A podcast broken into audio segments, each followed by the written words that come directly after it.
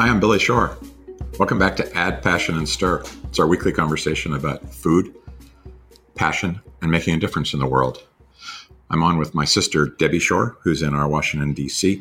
Uh, headquarters vicinity. Uh, today we have a guest who's been a longtime friend and supporter of Share Our Strength, but more important, uh, an opinion maker in this country and around the world, George Stephanopoulos from ABC News. Uh, he's on Good Morning America and hosts this week on the Sunday morning news and current events show. Uh, but when we Google you, George, you know what comes up? Former White House communications director. Is that who you're always really going to be? I th- maybe, but I thought you were going to say something else because often when people Google me, the first thing that comes up is uh, the Friends episode, the one with George Stephanopoulos. which I that's not bad. Actually, which I wasn't actually in, but it was when Friends first came out in 1994, and I'll never forget it. You know, this is how old we are, Billy. But this is when I was White House communications director, and it was those days we didn't have cell phones, we didn't have obviously iPhones, we didn't have the internet. Um, so when I would leave the office at night, I would carry one of those beepers on my belt, and I was at the gym at eight thirty, I guess, on a Thursday night, and my beeper starts to go insane. And I thought, oh my God, is it a national crisis? What's happening? And it was all because this Friends episode that I had known nothing about, where they were talking about me for half an hour, was on the show. And I knew at that moment um, that my life had changed for, I probably knew that a little bit before that, but also that Friends was going to be a big hit because everybody I knew was watching that show. the, po- the power of pop culture. Right, but uh, you know, to answer your question, yeah, and that was, you know, and you know what it's like. We, we met when we both started out in presidential politics. Um, that's a peak experience in life. Uh, the chance I had worked on Capitol Hill before. I'd worked in the Dukakis campaign, which of course was a losing presidential campaign on the Democratic side. Wanted to have another shot at um, trying for that because I knew that, you know, for better or worse, the White House is the is really the seat of power uh, in in our country, and um, to have the chance to be part of a campaign after 12 years of, of Republican presidents that was able to, to to break through, able to win, and then have the privilege of working in the White House, which is you know definitely high stress, definitely high pressure. Uh, I could argue about now looking back that perhaps in many ways I wasn't ready uh, for it. In some ways, that could be an asset or or, or, or a burden. Uh, but there's no experience like it. Every single day you walk in to history.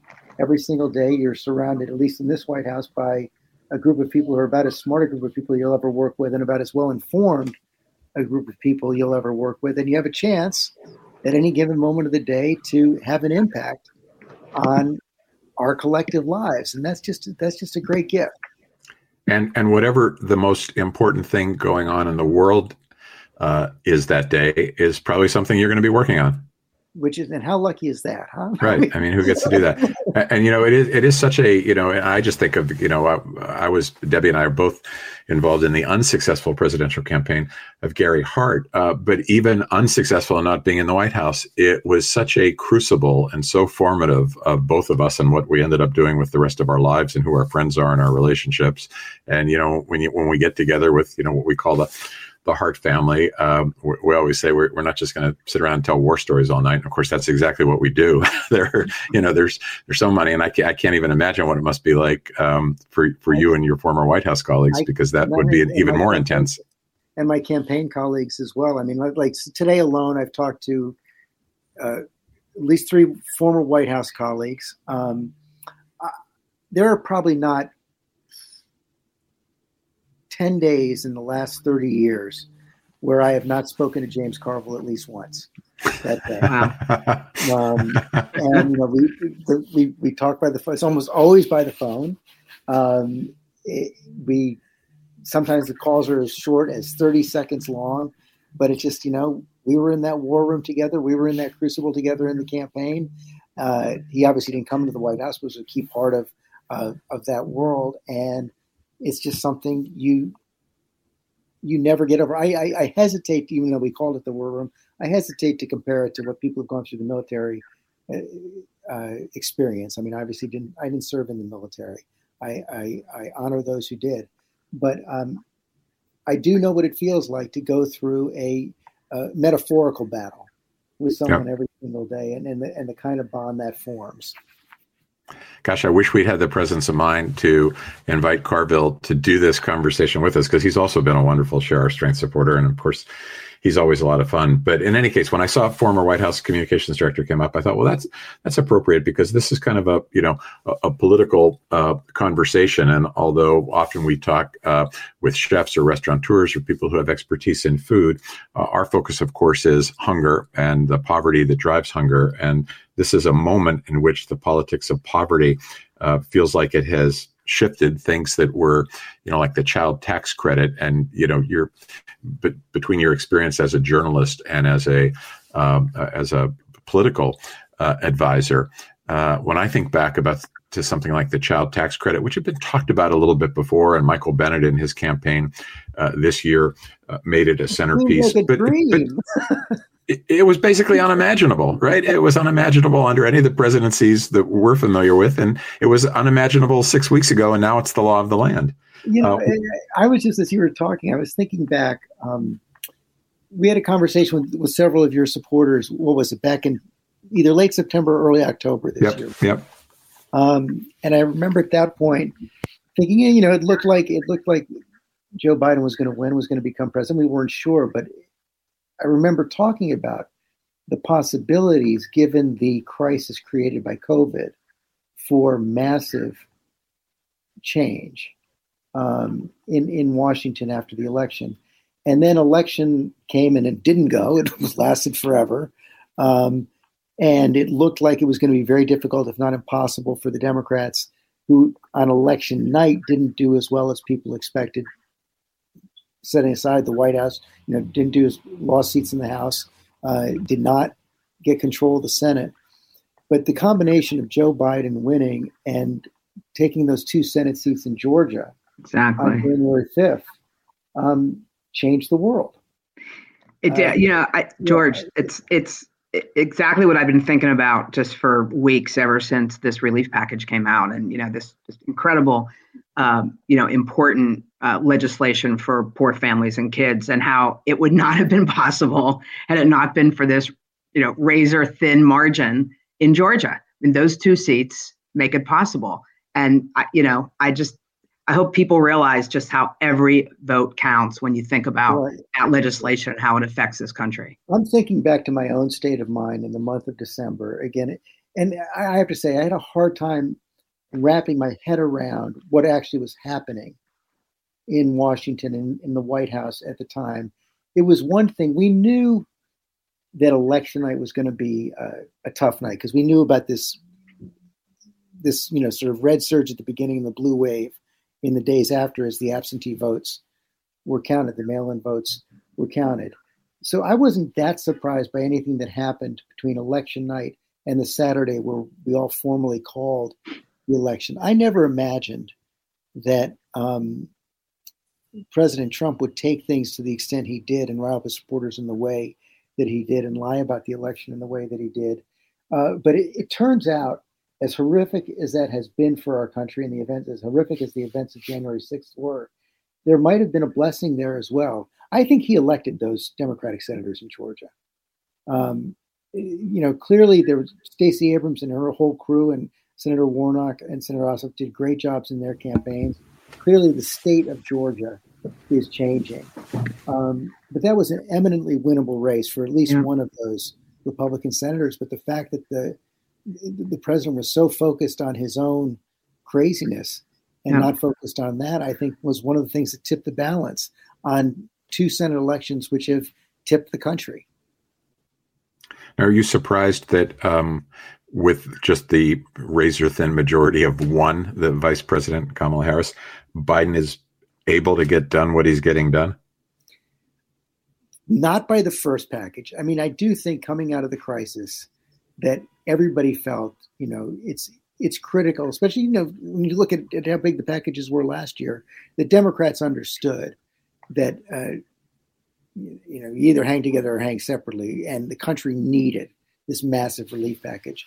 I was, um, you know, pleasantly surprised by how even those more moderate Democratic senators were willing to um, put aside any kind of misgivings they might have in order to allow the president and his team to go as boldly as possible in the midst of the crisis. And that's where you really see the transformation. I mean, when you talk about the child tax credit, when you talk about the the investments that are being made in poverty programs across the board because of this COVID uh, package and the, the prospect that because these programs work so well, especially things something like a child tax credit. Remember, it was the earned income tax credit was started by Ronald Reagan, and it's never gone away because of how effective it is. Um, and the prospect that these can become permanent changes is is something I had not imagined. Well, let me ask you to be a historian uh, and a journalist at the same time. Um, we, we had in conversation on the podcast uh, a week ago Kathy Edin, who wrote uh, Two Dollars a Day How to Get By on Nothing in America. And she was talking about how, you know, during the, and the Clinton era, which obviously you're expert in, uh, Clinton's program to, you know, quote, end welfare as we knew it. Uh, and comparing that to the child tax credit uh, as almost polar opposite approaches. Does it feel like uh, progress to you? It feels like progress to me, but does it oh. feel like a a sweep away from uh, where Clinton took us, or does the pendulum just kind of go back and forth? I think I think it's a little bit more the back and forth, and I wonder, you know, the times are so different. Even you know, you, think about the, the debates over the crime bill of 1994 as well, and how how that became a, a target during this presidential campaign uh, among uh, Democrats and some Republicans. When in fact, when it was it was relatively uh, actually extremely popular at the time. The, the Black Caucus were some of its strongest supporters. But I wonder if, given the politics of the 1990s, um, if what happened, and I was against it at the time, but what happened with Clinton's welfare reform turned out to be a necessary precondition for what would ha- come now. Um, you know, in some ways, thank goodness, uh, this welfare change was made at a time when the economy for several years was doing quite well, late yep. 90s, early 2000s, which I think um, helped cushion the blow of, of some of these uh, changes. But you you remember the politics of the time, the idea that people should you know be required uh, to to work and that the, that there was um, abuse of the welfare system was pretty rampant uh, at the time. What I most regret about the changes that were made then is that, you know, they also could have been more palatable if the back end of those promises had been kept. You know that, mm. you know, yeah, you can you can require people to work if you give them the means to do it. If you pay for transportation and childcare, that makes it possible for people to go to work. Not not not create a situation where if you're um, forced to choose where, where, where, to go to work, you have to leave your kids either home alone or with childcare you can't afford. so that you know that just wasn't, and that that wasn't done to the degree that was necessary at the time. And if you think about even you know some of the changes that were made in the food stamp programs and those reforms, those were uh, those were those were pretty harmful as well. But I think um, it shows how much the politics have shifted in this country in uh, 20 years. And, you know, I, I think uh, had we not gone through that experience, the support might not be as strong as it, as it is today. One of, one of the things that we've observed in terms of the politics shifting, and I've seen it just in share our strength supporters. That's obviously just a, a small microcosm. But uh, between the pandemic and uh, everything that we've uh, learned about um, structural racism and inequity uh, over the last year, um, since the really the George Floyd uh, killing, it seems like a lot of our stakeholders who had always said um, stay focused on feeding kids, and of course we are focused on feeding kids, have now also said, you know, we've got to get to some of the root causes of, of why these kids are hungry and why their families are are struggling. Um, do you think are those elements of the of the uh, of the shift in politics, or is there more to it than that? Well, I think I think there's a lot of that there. I, I'm not sure. I I think that's happening in our culture as much as it is in our politics right now. And it's it, and, and in fact, I think the this is one of those areas where the culture is ahead of the, the political system. I mean, if you if you take a look at the controversy in the last week over the the Georgia voting law, the Georgia voting reform law, and listen, I think it's easy to overstate the harmful impact of that law, but it's pretty clear that it was motivated.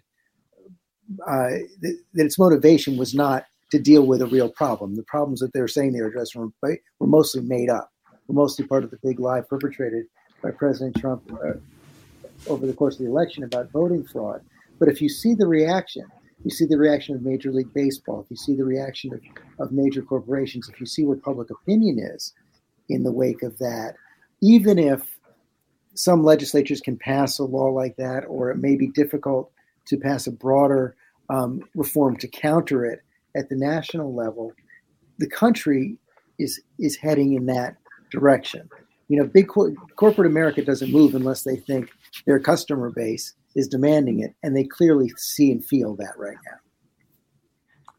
George, corporate. Go ahead, Deb. No, I was going to say on this, you know, issue of um, the big lie I saw in the news last night, and the lieutenant governor of um, uh, Georgia talking about how this, you know, this restrictive voting is t- completely based on lies, and you know, I guess I'm just I'm wondering, you know, where we are on this as a country. Are we ever going to get back to a place where the truth matters? What's the, you know, what's the role of the media in balancing this? How do you, um, you know, how, how does the media really evolve to elicit the truth and how far should they go? It's, it's, it's a great question. I should say, I mean, I have a lot of different thoughts on that. First of all, I do have to say, I mean, again, setting aside any partisan politics, the, the, the, the change in just the, the entire atmosphere of the country since the inauguration um,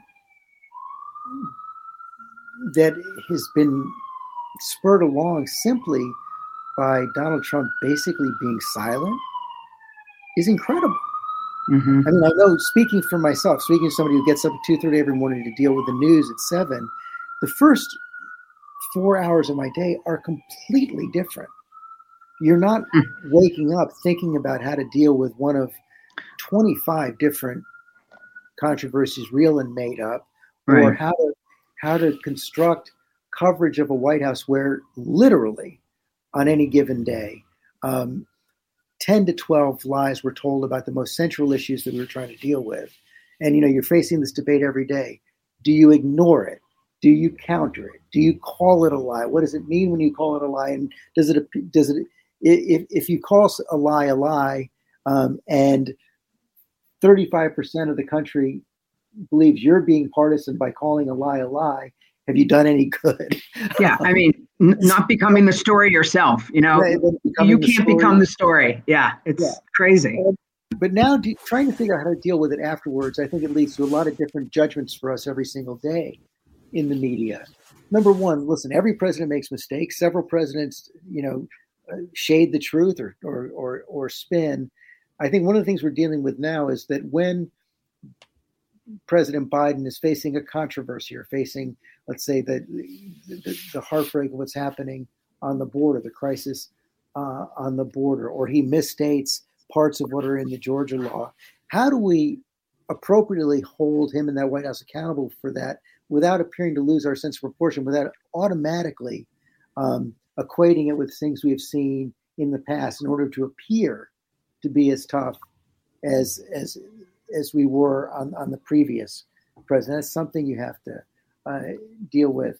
Um, one of the other things I've had to, you know, deal with on the Sunday show is how do you uh, deal with members of Congress, people who are still active in politics, who helped propagate the big lie? Are they persona non grata?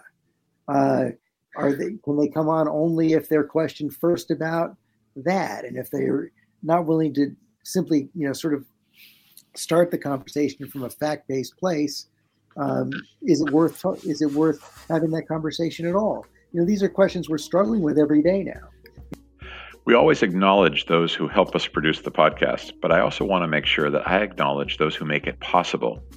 We are so grateful to our leading partner, Citi, and the incredible generosity that they've displayed since the coronavirus pandemic began. Citi and the Citi Foundation stepped up in a big way throughout this entire year. They contributed over $9 million in 2020 through creative projects like a $2 million match and a consumer activated donation program around Giving Tuesday. We're so grateful for that strong partnership. And Citi has been a partner since 2014. We are grateful for their continued support. George, uh, you know, just as a, um, if you can separate out being a journalist um, from your own feelings uh, in terms of what you just described about you know waking up at uh, two thirty in the morning and not having to deal with all the craziness. Uh, do you, do you miss it at all? Do you miss the was, was there an adrenaline rush that you missed or you're you're glad to leave behind? No. The the short answer is no. The longer answer is that listen. The last four to five years were were um, high pressure were difficult to cover. I don't think we did it. I don't think we always did a very good job at all. Uh, they were incredibly stressful, but the work felt vital. Uh, so, uh, um, and that was fulfilling. And like I felt like you know every day I was going to work, and it was important for me again not to act in a partisan way, but to stand up for truth and to stand up for fact based journalism to make sure people, you know, whether they wanted to hear it or not, had the facts they needed to start every day in what was an incredibly tumultuous time. Um, so, you know, even but but even though that felt vital, I think all of the benefits that come uh, from that from the changes in Washington over the election um, more than make up uh, for whatever uh, adrenaline rush I might have felt on certain days uh, going to work in the last four years. But George, I just one more point on this because I, I find it so you know I watch the news and I just go crazy sometimes you know with some of the blatant lies that we've heard and I, I mean do you feel like the public wants the truth or like are they happy to hear what they want to hear and, and in a way I kind of think they are you know we all are because you know half of us watch one set of news cast, you know, broadcast, and the other half of us watch the other half. So well, you know, just that's that's the bigger problem. I mean, yeah, I end up thinking that in terms of my job, which is still trying to broadcast, um, is that at some level, I have to do what you know I believe is right, and not and not worry about the consequences. Yeah. Um, like I, I know for a fact. I mean, it may. I hope it, at some point it'll start to change but I know for a fact that, um, let's say during the Trump era, if we did a piece where we pointed out where the president wasn't telling the truth, that by definition, 25 to 35% of the country um, would think that we're the liars and he's telling the truth. Um, now, the truth is also that, and this goes to a point that you were alluding to as well, that for the most part, that 25 to 35% probably wasn't watching us anyway. Yeah. We're getting their news from an right. entirely different place. Yeah. And yeah. in, in a completely hermetically sealed bubble all the time. And we just have to keep doing our job, accepting that fact and hoping that over time you can speak to that 10, 12, 14, 20% that is honestly in the middle and looking for the facts and looking for the information and willing to keep open minds about issues.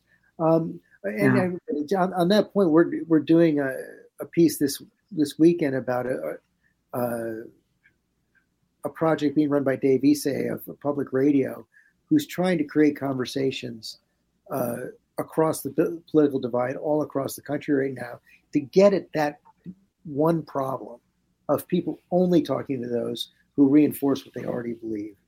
Yeah. Well, I, you know, I wanted to ask you about that because you know one of the ways Debbie has phrased this in the past is she's she's she and I have often talked about uh, in Debbie's words. You know, it, is it possible to kind of put the poison back in the bottle, or is there so much that's gone out into our ecosystem that it it's just going to be there? And I've you know uh, thought probably narrowly and parochially that with the right kind of political leadership and a change in tone, uh, that could eventually we could get back to a better place. But there is a. I was talking about this with a friend who's an editor at the New Yorker the other day, who was saying that um, you know politicians are part of it, but the other part of it is is the media, and it's you know not so much the you know the networks or the mainstream media, but between social media and cable.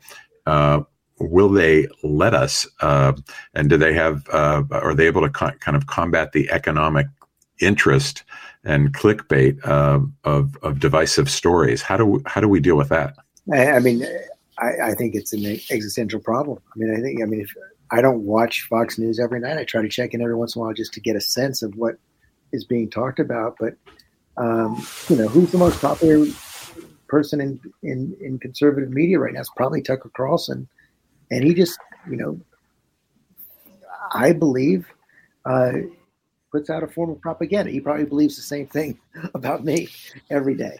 But yeah. Um, I keep thinking there's nothing that's going to shock me anymore. And you know, when you t- talk about Tucker Carlson, George, I the, the night after Biden gave his first primetime address, uh, I switched to Fox News to see what was going on, and Tucker Carlson and his guests were talking about how Biden was trying to take away the Fourth of July from us. That he was going to decide, you know, Biden right. was going to decide for us who gets to celebrate the Fourth of July. And of course, Biden said nothing like that. But when I turned it on, it was just shocking to me that you could have such an alternative universe, you know, narrative going on. And I just well, don't know how you address you know, that. You had, you still have, I think the number is, I mean, the polls are changing perhaps a little bit, but 70% of Republicans who believe that Donald Trump was the victim of voter fraud. And, you know that that that's a, you know kind of astonishing.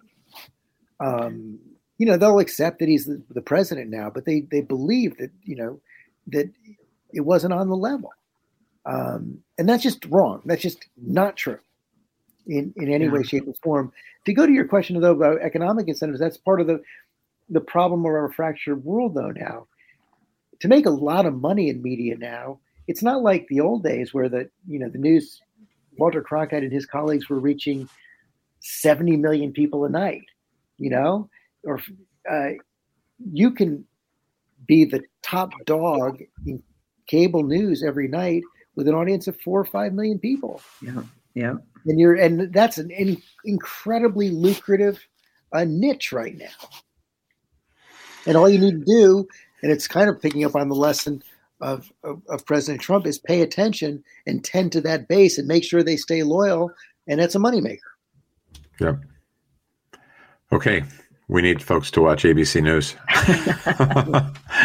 and our and our friend George Stephanopoulos, who we've been talking to. George, just to take this back to um, some of the politics that directly affect the work of uh, Share Our Strength, you know, we're, we're, obviously really eager and excited about some of the things the Biden administration is doing, particularly around SNAP. There's a, a whole set of uh, waivers and flexibilities that have made it easier during the pandemic to uh, feed kids and families that we think will, you know, some of them at least will become permanent. And one of the paradoxes of the entire pandemic, from from my point of view, has been that uh, although in one sense our progress was you know reversed by almost 10 years we've lost about 10 years of progress in terms of reducing hunger in america we were getting particularly with childhood hunger as you know uh, we were getting really really close uh, on on you know being able to say that although there's unfortunately still poverty and there's still food insecurity uh, at least most kids are getting three meals a day the pandemic erased all that but at the same time i think it in some ways affirmed one of our core messages, which is that this is a solvable problem. We had hundreds of thousands of Americans, you know, organizations like ours usually look for donors. Donors started to look for us. The stories that your network did and that others did, showing the long lines at food banks, raising awareness about the issue of hunger, uh, helping to to convey that you know some 40% of the people in line at food banks were there for the first time they'd never experienced this or needed this type of help before it created a, a you know a mobilization of literally hundreds of thousands maybe millions of americans who said uh, I want to do something about this. It's unacceptable. And, because we all learned, we all learned it. how possible it was, as you were just saying, that somebody, you know, who's it's not it's not people who haven't been working. It's not people who've been irresponsible. It's not people who are somehow other. it's eh, it, when when a crisis like this hits, it hits everyone, and you see how fragile, how quickly people can fall from a solid middle class life into something very close to poverty and That's having right. to face hunger. And I think, and I think that definitely was brought home to people. I think the other point, this is in sort of picking up back to the beginning of our conversation uh, a half hour ago. Um, you're more expert than I am in knowing all of the different things that are happening now inside below the radar in the Biden administration that are going to beyond the COVID relief package. They're going to create real lasting change for thousands, if not millions, of families over time, and that's the difference a president makes. Um, it's it's not just what the president is talking about every day. It's not just what what he or she is able one day she is able to pass through uh, the Congress. It is what their army of appointees are doing in the Department of Agriculture, in the Department of Health and Human Services, in the Office of Management and Budget, in the Department of Education, every single day to make the kind of incremental regulatory changes, uh, to have the kind of oversight that makes all the difference in the world over time. You know, you have eight, four years is one thing, eight years is is is exponentially um, creates even more exponential change. But those kind of those day to day, the day to day work of the people that a president brings to Washington um, creates even more change in the things we read about every day. Yeah, and in this case, people who are you know studied in in government, experienced in it, know how it works, want to use it, want to pull yeah. the levers. I'm thinking of, as you're talking, George. I'm thinking of a woman named Stacy Dean, who for many years, all the years I'd known her, was at the Center on Budget and Policy Priorities and one of the leading advocates of policies uh, affecting hunger and poverty. She's now the assistant secretary uh, at USDA for nutrition, and you know she she probably won't spend more than ten minutes with Biden in four years, but she will be responsible for doing exactly what you described, which is making these programs work, and it'll it'll be night and day from what we've seen before. Mm-hmm. Uh, do you do you think uh, what's the risk of uh, as I'm thinking about today's news? About uh, the part the Senate parliamentarians ruling that uh, reconciliation can be used as a, uh, a, tool a second time in this budget year. Everybody always thought it could only be used once, and it only requires uh, 51 well, votes instead of 60.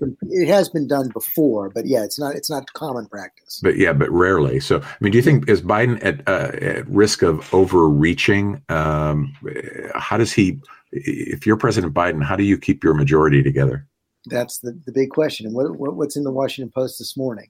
Joe Manchin, who did yeah. vote for the COVID relief package, as an op-ed saying he's against any changes in the filibuster and taking a shot at the idea of using reconciliation more than once. It, it shows the tension, right? Um, on the one hand, uh, it's a politics born of necessity. Uh, you're not going to get Republican votes for a tax increase. Not going to happen. when I spoke with Biden two weeks ago, he he even sort of accepted that um, right at the top of the conversation. So your only hope of getting anything done is by either going much smaller, and even that might not do it because you know we're seeing, you know, you could you could see the way the politics um, play play out here, um, and I think a lot of Republicans look at the the landscape and say, if we just say no to everything now, we have a good shot of getting back the House in 2022 and, and maybe getting the Senate back as well. So maybe that's the best course for us at this point. So uh, even though I think you know Biden did uh, offer you know the hope of bipartisanship when he was running, it may not be a very realistic hope at this time. So the only way to get something done is by is through this reconciliation process. But the very fact of trying to use reconciliation puts those moderate Democrats like Manchin and others, Kyrsten Sinema, in a in a, in a tight spot.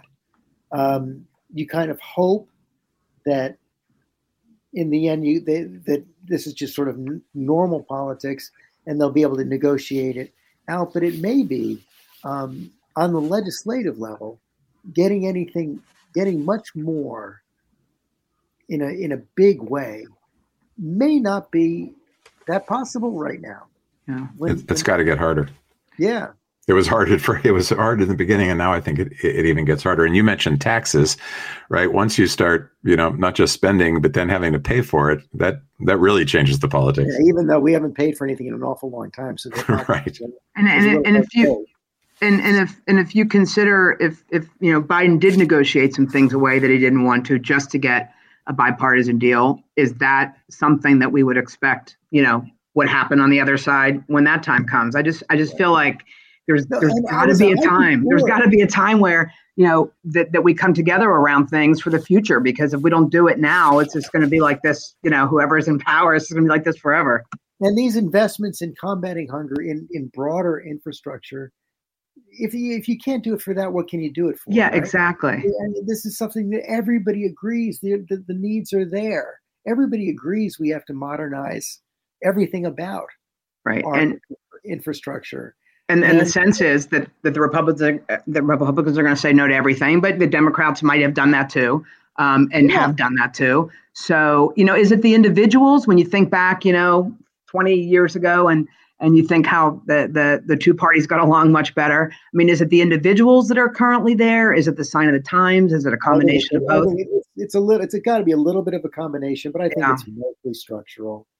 I mean, the parties used to used to, used to have a lot of northern moderate Republicans and a lot of southern conservative Democrats.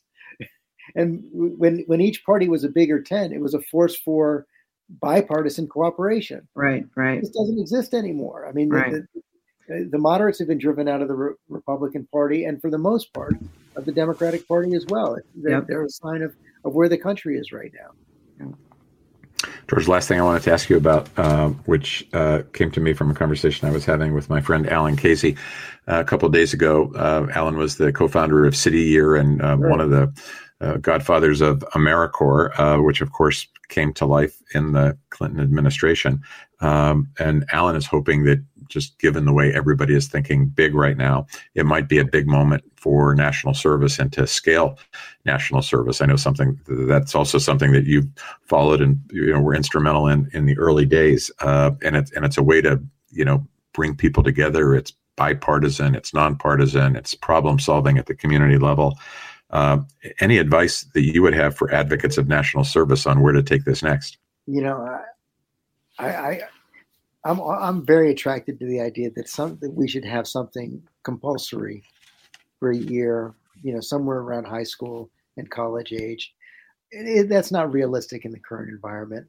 Um, you know, if, if, if, for example, even the president saying, "Let's hope we can all get together," uh, on July 4th becomes right. the government saying this is a mandate for we're, we're going to decide whether you can celebrate July 4th or not. Can you imagine anything like a broad national service program that has some conditionality attached to it? Doesn't seem very likely to me uh, right now. But but again, this is something that is happening in the culture. You're seeing young people do more and more. You're seeing it's become common now for you know not just for you know things like City Year, but look at Teach for America. That's become a very common path for for young people just out of college to spend a year or two, which is exactly what it was designed uh, to do. And I just it's something we all encourage with our kids, and and I, I, I hope it continues. But I think this is going to be one where the the people are going to lead the politicians on this one. George, I, I have one more before we go, if that's sure. okay. Um, you're my source uh, for news every morning at seven for years and years. Uh, never miss you. But I was wondering uh, what your source is you know, beyond the, the ABC News team, which I'm sure provides you with a lot of stuff. But where else do you get your your news? And and and and just like you know, very briefly to tell our listeners a little bit about uh, how you prepare. You mentioned getting up at two in the morning, which is unimaginable for most people. But you know, kind of just, what else do you do? What's that? I go to bed pretty early. Yeah. Bed by eight is the slogan in our house. Um, okay. But uh, you know, I, the first part of my I get up around two thirty and I meditate and then I I read. And really, the reason I get up that early is I don't need to do that all for what we're doing on GMA that day. But I spend the first two hours of my day reading the news. I read, um, you know, all the major papers. I read the New York Times, the Washington Post, Wall Street Journal, USA Today, some of the tabloids, a, a hand, a variety of of websites. I'll check in every morning you know, from the Drudge Report to Politico to the Atlantic to National Review, uh, to Bloomberg, CNBC, just to get a wide range sampling of yeah. where the news is every morning. That's really that is literally the first two hours of my day every day before I get into the actually producing what we're going to do on air uh, that day, and that that way I know that I started the day knowing at least as much as I think I can about what's going on. Right, right. That's a lot. yeah. And then you know I, I try to refresh refresh myself on that pretty much all through the day. The time I'm not talking to people or you know being with my family or is is is is a lot of is a lot of reading uh, each day. And I I I I am not a uh, I don't generally go to Twitter for news. I don't. I'm really not on social media uh, mm-hmm. that much. That's maybe by habit, but also uh, it's a way of trying to to not be completely uh, reactive to minute by minute uh, developments. Mm-hmm. Uh, but uh, you know, I, but I, I, try to read pretty widely for. I would say probably totals out to four to five hours a day. It's a lot. Thanks. Well, I'm, jealous, George, because my, my wife will let me get up at two thirty in the morning, but she won't let me go to bed at eight o'clock at night. So that's not a good combination. Um, you know, it, it, comes after years of doing this. It's not really much of a choice, and you you you sort of have know my schedule because some of the events we've had to do, you know, kind of like at eight twenty, my eyes just close, so there's nothing I can do anyway. well, what happens to you on weekends? Do you have to try to rejigger your your body clock, or do you just stick with it? I pretty much stick with it, but you know, big, you know, I might sleep until four four thirty, but you know what? I like it. I, you know, this is just, you know, you sort of gravitate to what works for you. To me, that that those early morning hours where I I get to, you know, learn and read and think are very precious. Yeah, there's nothing like that. Um, we've been talking with George Stephanopoulos, who's been a great friend and supporter of Share Our Strength and our No Kid Hungry campaign. And of course, is a journalist that uh, so many of us trust and rely on to really learn what's going on in our country uh, and around the world. George, thanks so much it's for nice. taking it's the really time. Fun. Yeah, great conversation. Thank you. Fantastic. Uh, you've been listening to Add Passion and Stir. I want to thank the team at Share Our Strength and our No Kid Hungry campaign, and thank my sister Debbie Shore, who always makes this podcast better, Kelly Griffin of our staff, and our producer, Paul Woodle at District Productive. Uh, you can listen to other episodes at addpassionandstir.com and rate us and rank us and share with your friends. Thanks so much for listening. I'm Billy Shore.